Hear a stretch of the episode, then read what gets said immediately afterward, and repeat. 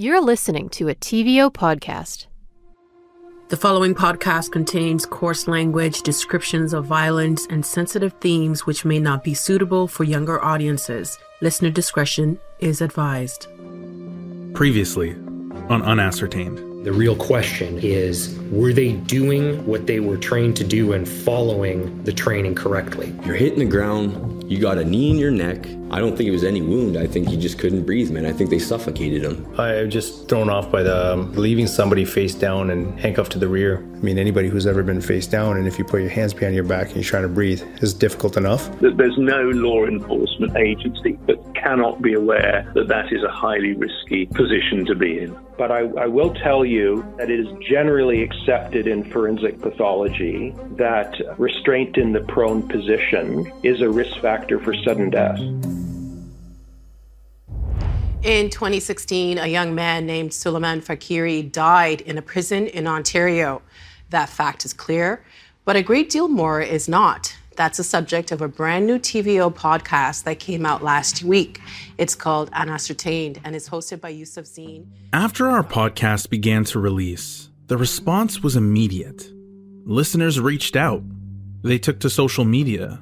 They wanted justice for Soleiman's family. And they wanted to know more.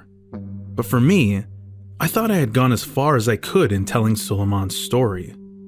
That was until I received a mysterious message on LinkedIn one morning. Here's what it said Hello there. My name is Stephen Benko from Central East Correctional Center.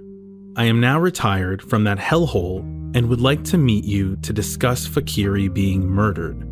Now I can speak and feel that there is info you don't have. I nearly jumped out of bed when I read this. We haven't been able to get anyone to speak to us from the Central East Correctional Center, so this was the first time I was hearing directly from someone who had worked at the jail. But I wasn't sure if this was real.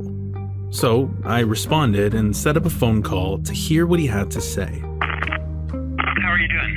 I'm good. How are you? I'm good, thanks. I had a little trouble with the phone here, apparently. Are you hearing me okay? Yeah, I can hear you fine. Can you hear me? Uh, yeah, I just thought I'd contact you and just, just whether or not you guys actually have all the information. I worked in that same unit for over two and a half years. I'm no longer with the ministry. I can speak to this now. Listening to this uh, podcast, I thought there's such a big piece here that everyone has missed or has decided not to include. What is that? Uh, what is that piece? I'm Yusuf Zine, and this is Unascertained. Okay, here's his story. I'm uh, Stephen Benko, and I am a retired guard from Central East Correctional Center. I started in 1991. I was a correctional officer at Millbrook and at Peterborough Jail. And uh, prior to that, I was uh, I was working as a psychiatric nursing assistant uh, in Toronto. In 2001, Benko worked as a correctional officer at the Lindsay Jail and served there for over 20 years. His roles range from central control to general duty officer. Over the years, he's worked all over the jail, including segregation. Benko told us he had been working at the jail almost since it opened, so he admits he wasn't afraid to speak his mind. But back in 2017, Benko was arrested and faced two criminal charges. This was after a tip was made to the authorities by an inmate. The first charge was for possession of a controlled substance for the purpose of trafficking. In other words, drug smuggling. The other charge was for breach of trust. According to the Peterborough Examiner, jail security had intercepted about 200 grams of tobacco, over 300 grams of marijuana, and about 30 grams of cocaine. And investigators alleged it was Benko who was smuggling it in. He was charged and fired from the Lindsay jail. The allegation was that Benko was dropping drugs into a laundry hamper out of view of security cameras during his nightly rounds. But he denied this, saying that sometimes inmates leave shanks and razor blades hidden, and he routinely would search for that. Benko was angry and felt humiliated by what he says were false allegations. On September 25, 2020, Benko was acquitted on all charges. And according to the Peterborough Examiner, the judge said the evidence wasn't sufficient to convict him, so Benko was free to go. But he felt the damage to his reputation had already been done. I'm sure once you start questioning people and mentioning my name, they're going to say, oh, yeah, Mr. Benko is just a disgruntled guard. I'm not disgruntled at all. I'm retired, I'm happy, I'm done. When they found out that I knew what I knew, because I talked to everybody, my life changed over all this. Because I told them, when I have the opportunity, I'm saying whatever I know. Soleiman Faqiri died on December 15, 2016. Stephen Benko was fired in September of 2017. And Benko says it was because he threatened to go public with what he'd heard about Sully's death. But according to him, management told Benko to stay quiet. They have managed to find a way to terminate me. It's it's the repercussions of telling them, "Do you think you got away with this? Just wait till I have my piece." And they said, "I better shut my mouth." Or it won't work out well for me. And sure enough, a bogus investigation began on me in January of 2017. And by September of 2017, I was terminated it, it was a big eye opener for me where people who I've worked with for so many years um, turned against me and um, basically hung me out to dry. And uh, like I said, it didn't work out too well for them in the end, but because uh, the truth came out in the trial, um, they were caught up in their own lies, and um, I was acquitted. So that's Benko's story about his criminal charges.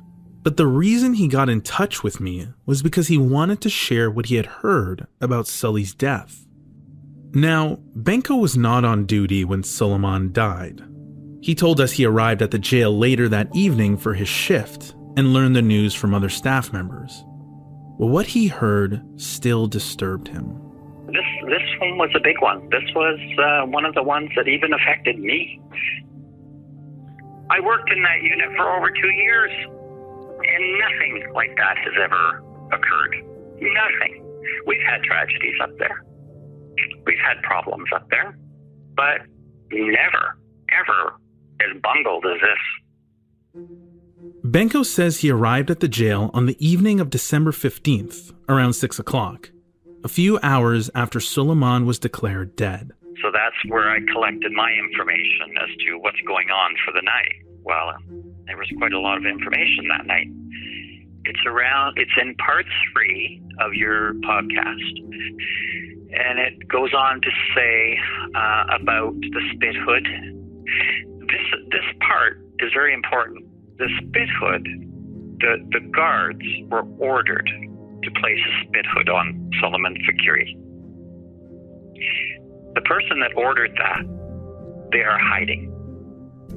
It's very specific in our policies, particularly around pepper spray, what you can and cannot do. And when you listen to the podcast, you're just shaking your head, going, What in the hell are they doing? Right? It sounds like nobody knows what the hell they're doing. For Benko, he felt like the one thing nobody was talking about in our podcast or news reports were the actual orders that were given by management. The orders he believed ended up with Soleiman dead. Uh, okay, so let's just, for example, say a manager comes into your unit and tells you, I want you to go into that cell and pull out an inmate. You're by yourself and you have no backup and you're ordered to go do it a new staff will just go do it. An experienced staff member will say, Go hoop your head, get me a backup. And then if the manager says, Well, if you don't do that, then you just simply tell them, I will not do that. You do not ever put a spit hood on someone who's been sprayed. In correctional facilities, spit hoods are only used with the permission of a manager. You can't just take one out of the storage locker. In other words, correctional officers don't have access to spit hoods unless they get the green light from a manager. While it was one of the correctional officers who placed the spit hood on Soleiman, according to the policy, in order to authorize a spit hood could have only come from management. You don't blindly just throw a spit hood on someone because they're spitting. Like you want to make sure does he have a medical condition? Does he have this? Does he have that? Like you have to check those things before you initiate that kind of action. You need permission from the manager of the unit. It has to be a manager or the deputy or someone in the mid. According to the Kawartha Lakes police files, we do know that there were senior managers present at the scene of Soleiman's death, though their role in giving orders that day is unclear. It would even take a trained person to know once you sprayed someone, you do not hood them. Period. That's just asking for trouble. Who ordered that? I mean, you don't want to hold administration responsible? Shame on you. Shame on all of you to allow this to happen. In addition to the administration, Benko also took issue with the actions of the correctional officers who handled Soleiman. After the initial struggle, a code blue was called, which is an emergency call to alert all available officers in the jail to come and assist. So at a certain point, according to the police reports, there were possibly around 20 to 30 officers at the scene. Well, I mean that's that's just bullshit right there. I mean, you know when somebody's been pepper sprayed. And out of 30 people, not one person said, "You don't put a hood on him when he's been sprayed." Not one person. Like, come on. It's pretty obvious. It's beyond obvious. Your nose is going to be running. Your face is going to be swollen. You've got pepper spray that your body is fighting against, and you need to be decontaminated. That's the first thing you have to be. You don't put a hood over it. The guy must have been spitting. He must have been trying to spit all that saliva and stuff running out of your nose, and your body's reacting to the spray. So eh, it doesn't take a rocket scientist to look at someone and say, "Yeah, that guy's already been sprayed. But you don't put a hood on him." If if the person is spitting intentionally at you, I mean, that's what we're there for. I hate to say it. You take that spit, and that's all there is to it. It doesn't matter if he's spitting, throwing teeth, doesn't matter. You do not put that mask on. As a correctional officer, when you get an order from a superior, from a superintendent, from a manager, you, you have to follow it no matter what. If it's legal. If it's not? The only time you don't follow it is when you deem it's illegal. That's an illegal order. Not doing it. You cannot me to do something that's contrary to policy. The spit hood, it becomes an illegal order because the inmate has been sprayed. How easy is it to, to refuse an order like that? What, what are, are there any repercussions that come from from doing that, from saying no? Sure, sure. There's repercussions. If you're willing to you know, deal with them, then, you know, I, I've, I can't tell you how many times I told my bosses no and given them a reason why, not just because I didn't want to do it. And there's very little, there's very few things I wouldn't do. But uh, when it comes to that line of legality and illegality, yeah, that's when you draw the line. I'm sorry. You say no. And if they want to discipline you, then in your report, you'll explain your actions and why. There was something else Benko felt was important for us to know. It was about ICIT. That's the crisis intervention team that is specifically trained to handle tense and difficult situations.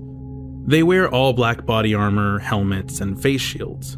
A request for ICIT had been made by the correctional officers to intervene and transfer Soleiman from the showers to the cell, but only the administration can authorize the activation of ICIT. The officer's request was denied, and they were advised to try and continue to manage Soleiman by themselves. But Benko said the ICIT team were actually there. ICIT was there within 50 feet of the incident. You had so many untrained staff dealing with a situation that was beyond their abilities, and a simple permission to initiate ICIT would have quashed the entire thing. Hmm. That that's really disturbing. Benko says he started asking questions as to why a manager wouldn't send ICIT into Sully's cell when they were right there anyway. Being someone who, as he describes, knew a lot of people around the jail, he says he spoke to someone from the ICIT team directly. And I asked him, What the hell? Why didn't you have ICIT in there? And he said they wouldn't let us. I said, That that doesn't even sound right. What do you mean they wouldn't let you? And I said, said, We're right here. We're literally right here. Benko prided himself on knowing the policies and procedures and said he would have done things much differently. That to me should have never happened. And if it was me who was in charge, I would have said, fuck you. We're going in with ICIT. I'm sorry, I didn't mean to swear, but that's how that's how it would have gone. And then I would have taken whatever punishment the management wanted to hand down for not listening to the administration. In Benko's opinion, management denying ICIT was a crucial error, one that might have cost Soleiman his life. He believes ICIT would have known not to pepper spray and hood an inmate, especially given the fact that the team wears face shields. He also believed that they would have never placed him on his stomach with hands cuffed behind the back. That's what they're there for. That's exactly why we train them. They were actually there on the floor in segregation training. They were there. Like it would have been a matter of 50 steps to go from point A to point B to take over the situation. And it's like, no, that's that's that whole thing stinks. The whole thing stinks. Going back to the Kawartha Lakes police files, I did find a reference to not one, but two ICIT teams training that day. This is important because ICIT is not always readily in the building. When a request to activate ICIT is made, the team sometimes has to gather together receive a brief of the situation, gear up, and travel to the facility. All this can take several hours, but yet, in this case, they were seemingly close by. In fact, a number of statements from inmates on the range found even they were questioning why ICIT wasn't involved, some even yelling to the officers, You should have waited for ICIT. Were they denied because management didn't want to interrupt their training? Really? The emergency is still going on there, boys. Get in there and deal with the administration later because it's active, it's live, it's happening now. Why? Why in the hell didn't they just go in? It doesn't make sense. They can talk about protocol and they can talk about all kinds of stuff as to why they didn't use ICIT. It would have taken a wave of a hand, a simple wave of a hand. But that's what happened. It's sickening. It's absolutely sickening. Benko says he was angry when he heard management's orders potentially cost Sully his life. But what made him even more angry was the lack of accountability for those individuals. They did not fear their jobs. I mean, how sleazy, how fucking sleazy. Somebody died. So it's not even about the person that died, it's about their precious position. They don't give a fuck. And I'm not protecting guards here, but in my view and in my opinion, and I've been doing this for almost 30 years, it was administration. Period. End of story. We reached out to the Ministry of the Solicitor General to respond to every single allegation made by Benko, but they felt it wasn't appropriate to publicly comment so I wasn't sure what to make of all of Benko's opinions. None of this is even addressed in all the police files I've read. Throughout this case, I'd always been focused on the frontline, lower level officers who restrained Soleiman. But what about the orders given by upper management? Was this ever looked into in either the police's or the ministry's investigations? And could it mean that management gets to escape accountability? I, I truly hope we get to the bottom of all of this properly. You know, I I think administration really has to step up here and lay their cards on the table. You fucked up, say you fucked up. Put it on the table. Explain it to us. Stop hiding.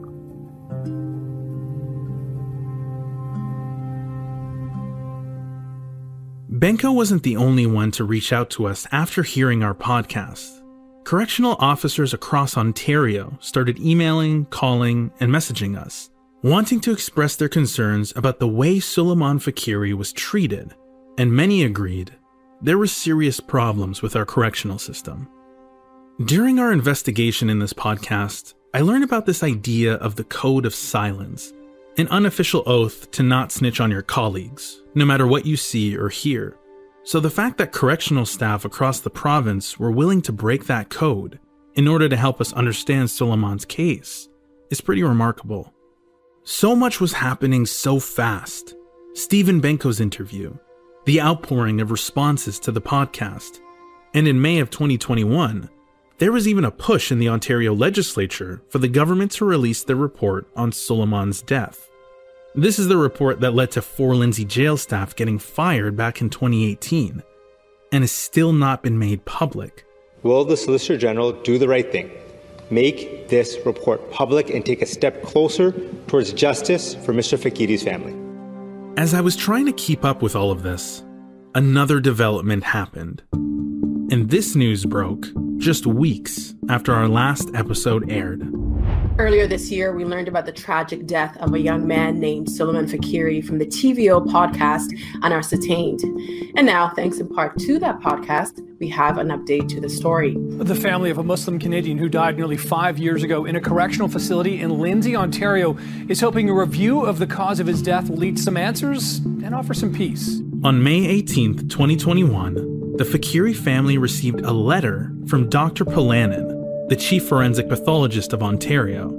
Here's what it said I have decided that I will review this case based on the forthcoming factual brief and provide an opinion on the cause of death. I believe it is important for me to review this case on the basis of my duties. I also have considerable practical experience with postmortem examinations of cases of death during detention, both in Canada and abroad. I also have conducted research and published my observations related to death in the setting of restraint and torture. You know, this is a completely new pathologist who, who's who's taking over the case and who's going to, I, I assume, write a completely uh, updated report. Ted Marrocco, one of the Faqiri family lawyers, has always believed the original 2017 post-mortem report was missing crucial pieces of evidence including John Thibault's eyewitness account of excessive use of force and testimony from the officer who said she didn't know Sully had been pepper sprayed when she ordered him handcuffed to the rear. This case had to be reviewed. The fact that Dr. Pollanen, uh, the chief of forensic pathology for the province of Ontario, decided to undertake the review himself, that was a surprise. Here's why this is a big deal. Sully's unascertained death status has remained the same since 2017, but for the first time in almost five years, it could now change. Just because a pathologist indicates that the cause of death is unascertained by autopsy does not mean that the cause of death is unascertainable.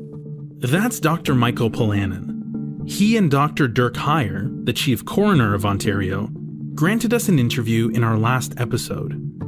I was able to question them on why the death status in the post-mortem report remained unascertained.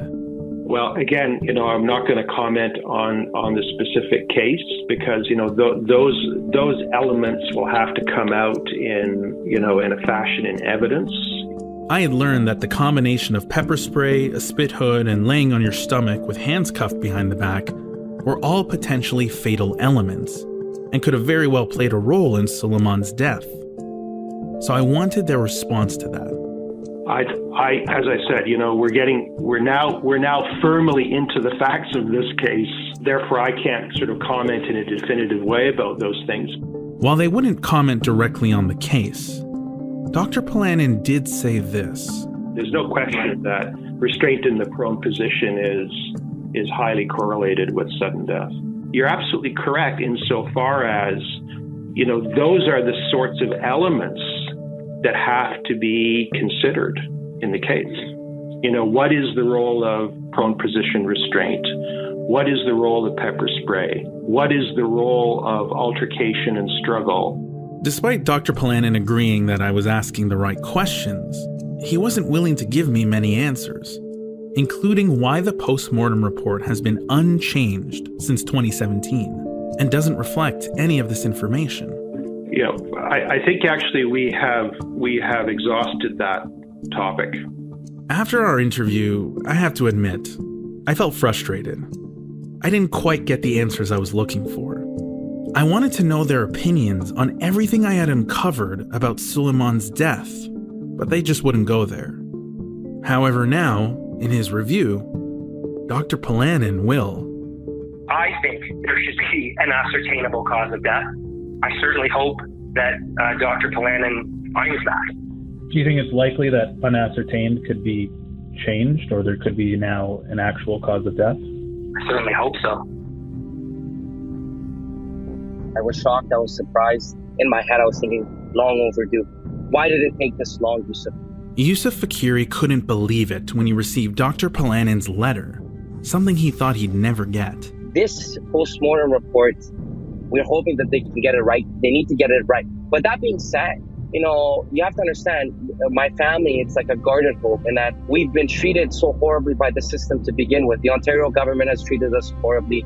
You've had two inept and incompetent police investigations that have lacked integrity. And, you know, uh, this is the first time that we see an institution and government that are going to try to take at least a sincere and genuine look. We want justice for my brother. We want accountability for my brother, Yusuf. And this is an important start.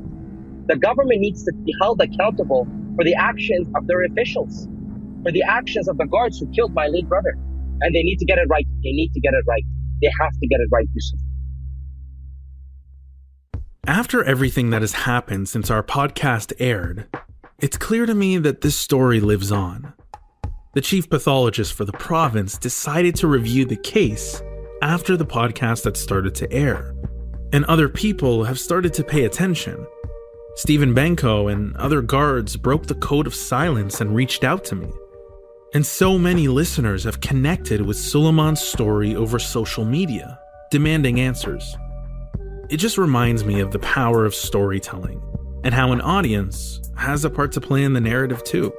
So, thanks for listening and caring about this story.